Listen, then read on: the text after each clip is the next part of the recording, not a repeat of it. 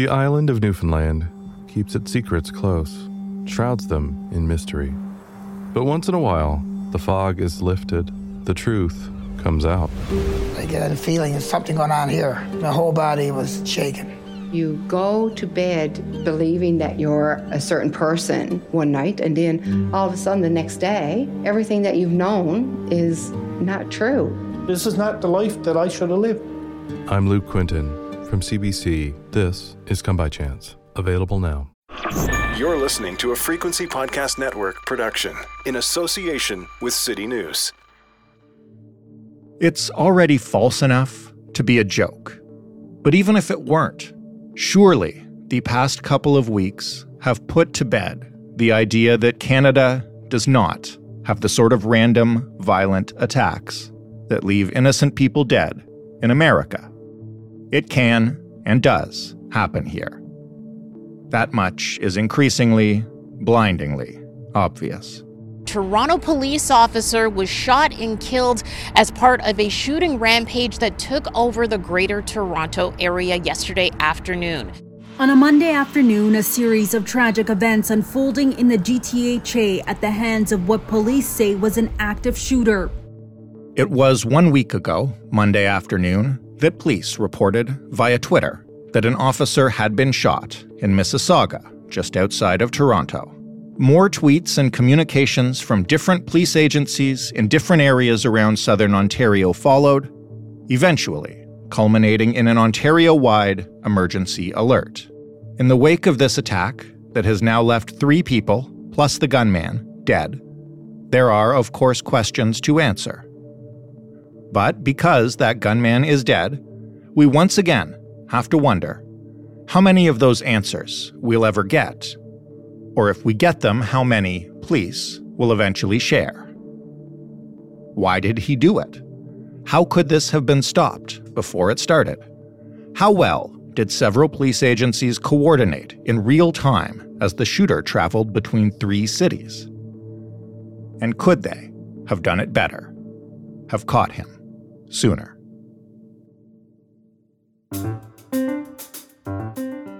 I'm Jordan Heath Rawlings. This is The Big Story. Wendy Gillis is a crime and police reporter at the Toronto Star. She and a team of journalists have spent the last week trying to get those answers. Hi, Wendy. Hello, thanks for having me. No problem. I'm hoping that you can first just bring us back to September 12th. We can do a, a, detailed run through because the actual timeline of this event is pretty crazy. But maybe just for those outside of Toronto or Ontario, what happened that day? In summation, we had a really horrible thing happen on Monday, which is we had a multi city shooting that was quite chaotic. We had a fatal shooting of a police officer in a Tim Hortons in Mississauga, then had a violent carjacking, then had another shooting in Milton that uh, left two people dead, and then we had the last shooting, which was in Hamilton, and that was of the gunman. And you know, police say this is this is all by the same person. So this is a this is one man acting alone, armed with a handgun, who created a lot of tragedy and a lot of chaos on Monday that I think has left many people shocked and uh, you know so many people sort of reeling from this tragedy. For those unfamiliar with the area, just geographically speaking, how far does this stretch? Yeah, pretty far. I mean, so Mississauga is outside of Toronto, as as most people know. This started in Mississauga. It then went to Milton, so that's even further west. And then ultimately it ended in Hamilton, a whole other whole other city, even further west than that. So it, it's pretty far, all things considered. And just to give you a sense, you know, of how how many police services this involves, like ultimately there are five services involved because it happened in Peel region, and then it moved over to Halton region, and then subsequently it ended in Hamilton. And then, of course, the gunmen traveled on the highways, and that's patrolled by the OPP. So there's just a lot that's going on, um, and it gives you a sense of how how big this thing was. One thing I'll ask you about in a little bit after we walk through it is just how that many police agencies can coordinate in real time. But first, maybe tell us a little bit about the man police believe to have been behind all this. Uh, what do we know about Sean Petrie? Yeah, good question. It, it, sort of just to sum it up, we know a fair amount about his criminal history, and then we don't know a whole lot else. So we know that he's 40 years old. As far as we know, he was acting alone um, on Monday. Police don't know where he was living at the time. They think that he was living outside of his car, and we know that he doesn't have he hasn't been in touch very much with with family. He's estranged from his family. We've heard. What we do know is that he had, had quite an extensive criminal record. Um, it goes back about 20 years, and it's um, a long list of convictions. You know, it's assault, uh, armed robbery, carrying concealed weapon, weapon um, careless storage of a firearm. So there, are, you know, we know that there's a history in, involving guns. You know, what what struck me a little bit is that his last conviction was in 2012, and so that's you know that's 10 years where we don't have a good sense of exactly what he what he was up to. So still, this is a little bit of a mystery in terms of who he was and, and what he was trying to accomplish. Can you also tell us a little bit about the victims? Who were they? And I understand they were from many different walks of life. Yeah, you know, so so first of all, we know we knew a lot about his first victim because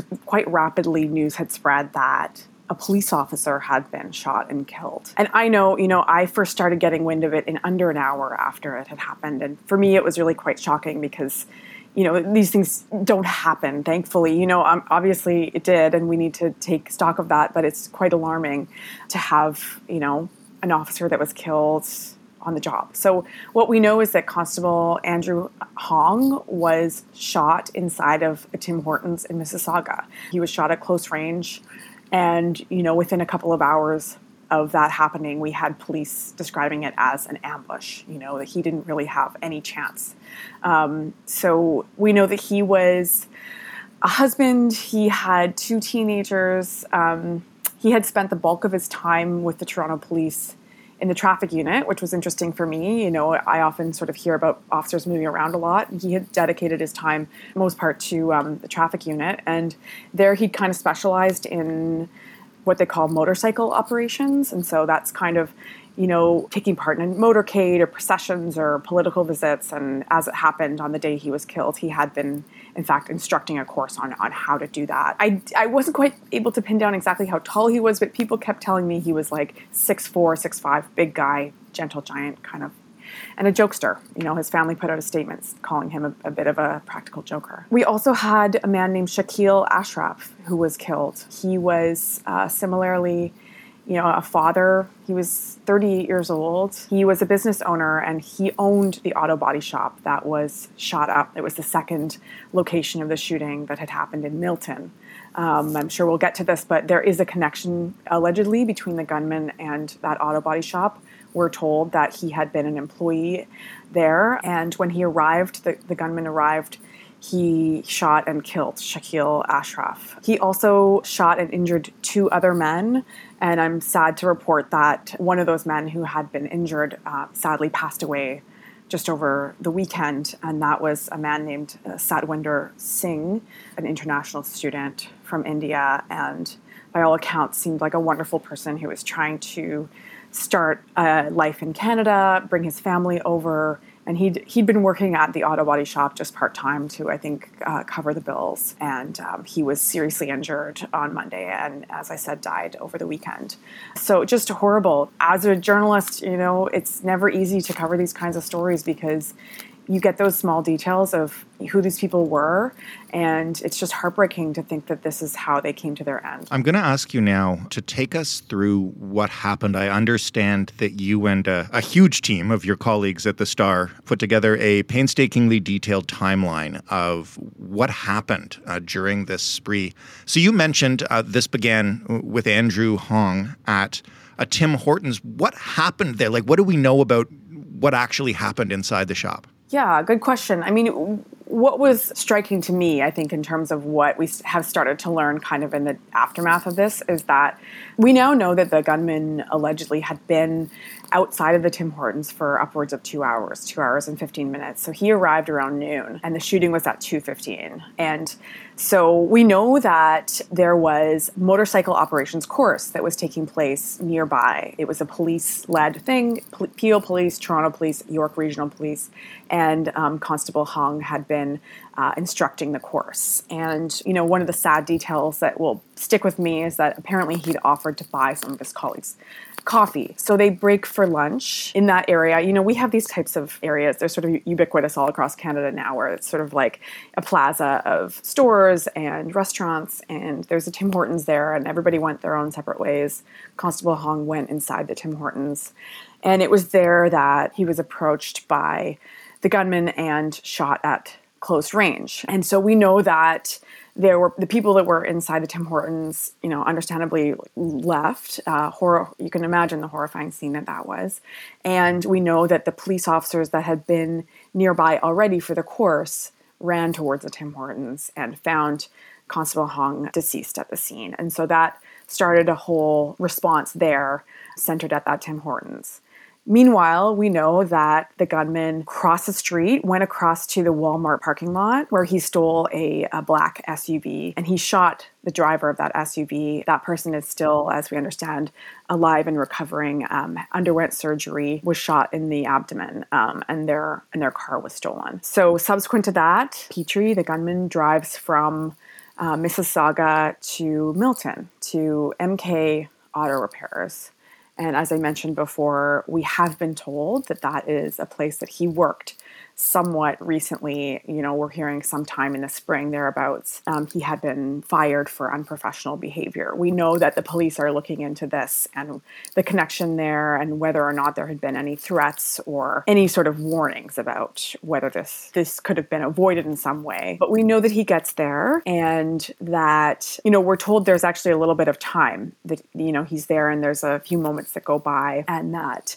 um, that's when Shakil Ashraf returns and you know we, are told he'd been out sort of getting lunch comes back and petrie opens fire there and shoots three people. So that's shakil ashraf and satwinder singh who have now since died and then a third person who was injured there. And then of course we then know that petrie leaves and drives uh, towards hamilton and ultimately this is where the story ends in uh, you know a Hamilton cemetery, actually, where police are able to track him down and are um, in a shootout. Basically, we know from the Special Investigations Unit, which is the civilian police watchdog that's now investigating his death, that he was involved in an exchange of gunfire in the cemetery and ultimately he was fatally shot. You know, this is maybe surprising to some people, but it is protocol after police shoot someone, they rush over to them, put handcuffs on still, and then start trying to, to give life saving measures. So we know that they um, started CPR, but he did he did die at the scene there. So and this is this is all taking place over the course of about two hours. So start it all starts at about two fifteen, and then we know that by about four thirty he has been shot dead. But still, you know, for hours after the fact, it was just a chaotic attempt to try to figure out kind of what had happened and put the pieces together of this really complicated story.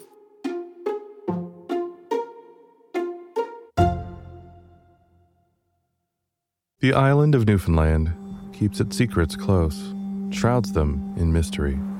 But once in a while, the fog is lifted, the truth comes out. I get a feeling there's something going on here. My whole body was shaking. You go to bed believing that you're a certain person one night, and then all of a sudden the next day, everything that you've known is not true. This is not the life that I should have lived. I'm Luke Quinton from CBC. This is Come By Chance, available now. I want to ask you about police communication with the public during this. And, you know, my experience is possibly anecdotal, but I know that as the story was unfolding on that afternoon, you know, I had seen a tweet announcing from the police service announcing that an officer was down. I, I didn't kind of have a really good idea of what was going on. I it seemed like that might be an isolated incident. And then uh, later I got an emergency alert on my phone. And I know there was some criticism around that alert as well. Have you guys been able to put together, you know, exactly which police service was conveying what to the public? Yeah, I mean, we went back and looked at the tweets that were coming out and tried to figure out, you know, what was known when. It's like I said at the top, you know, this involves multiple different police services. And because it's all happening so quickly you can understand there was a little bit of a of a challenge in terms of seeing these two incidents as connected initially. What we do know is that you know first it's peel responding to this mississauga shooting. And we know that they fairly rapidly put out a tweet talking about how there is someone who is armed and dangerous and driving a dark colored vehicle. There's you know, there's initially some confusion about even the description of the the gunman. Initially, he's described, I believe, as white, um, and then it gets changed over to male black. And then there's sort of after the second shooting, it's then Halton Police, and they're putting out tweets stating the public with a little bit more information. You know, suspect fled the area, black Jeep Cherokee, all caps, armed and dangerous, do not approach. I'm seeing this in real time too, had just gotten some initial information that a police officer had been shot and people were making the connection because of the Jeep's license plate number. Um, and we see that it's the same. And so I remember thinking, oh my gosh, this is a situation that's still unfolding you know like this is this is serious this is happening as we speak kind of and then i know that at some point peel police put out a more detailed description male black thin build saying that he's wearing uh, all black except for a yellow construction vest and they put out a, a security image of him that we know actually was taken from that Tim Hortons just because it had just happened in Mississauga. And then, of course, there's the emergency alert that you got, Jordan, and that I did too. I didn't realize till after the fact that I'd also gotten it. It first went across Ontario, and it's warning that there is an active shooter, armed and dangerous. And and you did allude to the fact that there was there was definitely some questions raised and some criticism about that alert that went out. And of course, we're having these much bigger conversations about how we use this tool, whether it's for Amber Alerts for missing children, or of course, in Nova Scotia, you know, the lack of public warning for what was unfolding there in 2020. And, you know, I can see both sides of this. Like, there, the criticism of this was that there was pretty limited information. There wasn't a whole lot about, you know, the model of car, the license plate wasn't included, there wasn't a description of the suspect. And so, so I think the criticism has been okay, what was actionable about that? I think on the other side, it was sort of like time was of the essence and it was imperative that something get out. And I think a lot of us would say like some information is probably better than no information and at least got people kind of on their on their guard to be like okay something's going on. I'm going to go try to go find out more but in the meantime i'm going to lock my door or something like that. You know i think i think um, this is this should be a, bit, a part of a broader conversation about how we use, use these types of alerts but certainly at 425 when that alert went out there wasn't a lot that was known yet. Yeah so you can kind of get a sense of the chaos that was unfolding internally as well as kind of across across this region where there had been just you know three separate things that had gone on that actually were connected. Yeah, totally. And I mean. Look, uh, we've covered the Portapique inquiry on this show, and you know just how badly things went there. So always inclined to be skeptical of the police, but at the same time, hindsight is twenty twenty. Um, in a situation like this, where things are happening over over a very short span of time, what I want to ask you, and maybe it's too early for this though, is there a policy or even just you know a regular protocol for something like this that does span as you pointed out like five separate jurisdictions? Like who takes point on when we send an emergency alert or does each does each department kind of make up their own mind with that? And who's the who's the lead communicator on twitter? Because i think what people were reacting to was the fact that like some of the tweets out there had the suspect's picture and the license plate and then the emergency alert followed those tweets without it. No that's that's a good question. I think this is yet another kind of example of like okay so we have a case study now of what happened here that we obviously need to take because you're right jordan. I mean there some of that information had already been released by one police service and then to not see it in the in the larger alert was sort of surprising. I know that the OPP manages the act the alerts that go out for the province of Ontario and certainly I'd like to know if they um, are doing a little bit of a review of this to see like okay so how how next time can we use information some of the information that's already out there. Because twitter really has taken the place of all right so this is one of the first places that police services will now go to communicate information because it gets it out so rapidly in part because the media is, you know, I know I ha- I subscribe to all kinds of tweets when when the police service puts something out, like I get it on my phone right away, and I will then retweet it or disseminate it. So it's a, it's a huge, hugely useful tool, and also we need to be making sure that that there's some coordination for these types of incidents that, as we've seen, can very quickly span multiple different jurisdictions. Thank you for walking us through um, everything we know about what happened so far. I want to ask if we know anything about why, and I know this is always a difficult question, but but two whys maybe. The first is why did this begin with an attack on a police officer? And the second, you did mention that that he had worked at MK Auto Repairs. Do we know anything about how that ended that would provide a motive for why he would come back and attack people at that place? I mean, good questions. We're now we're now at the week point where you know it's almost been a week since this happened, and we know a lot, and there's still so much that we don't know.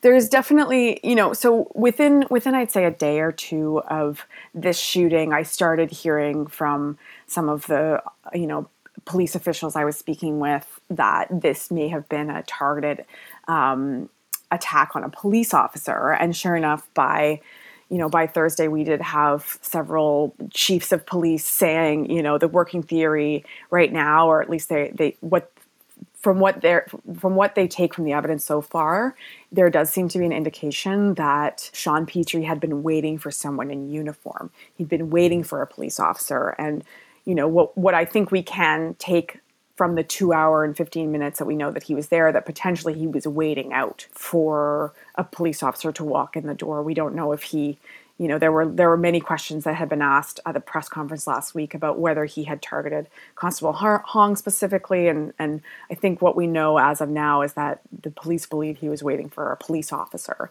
Why? You know, we don't know that yet. We do know that after he shot Constable Hong, he made an attempt to disarm him. He tried to take his gun from him and wasn't able to get past some of the mechanisms that make it hard for someone to to just take an officer's gun. So there is conjecture conjecture certainly that perhaps he had been trying to get a second gun. You know, that may have been part of the motivation for for, you know, looking for a police officer. To get to your second question, I don't know that we have enough information at this point to draw a lot of connections between just the, the fact that he had worked there and he went back there. Certainly, it would suggest that there was something, you know, some retribution or some motivation to go back there. Um, Perhaps he'd been upset about something. No, but hopefully some of those answers will come. I don't know in the next few weeks. Um, you know, as, as a little bit more is discovered about his past.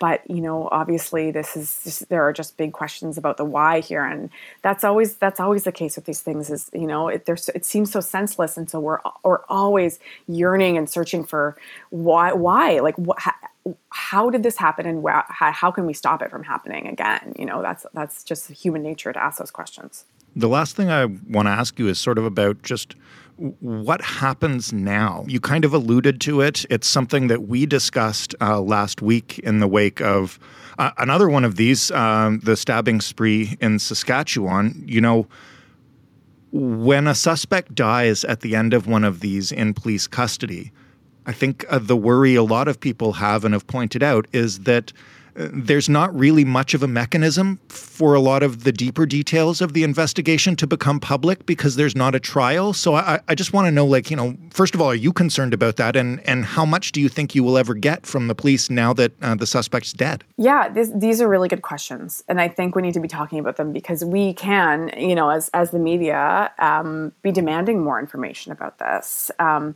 so first of all, there are, you know, a couple of of there are going to be bits of information that come out just by virtue of the the processes that are in place now. So the Special Investigations Unit is now probing the shooting death of Sean Petrie. So, so SIU is the civilian police watchdog that in Ontario uh, investigates every time uh, there's a death or a serious injury involving police.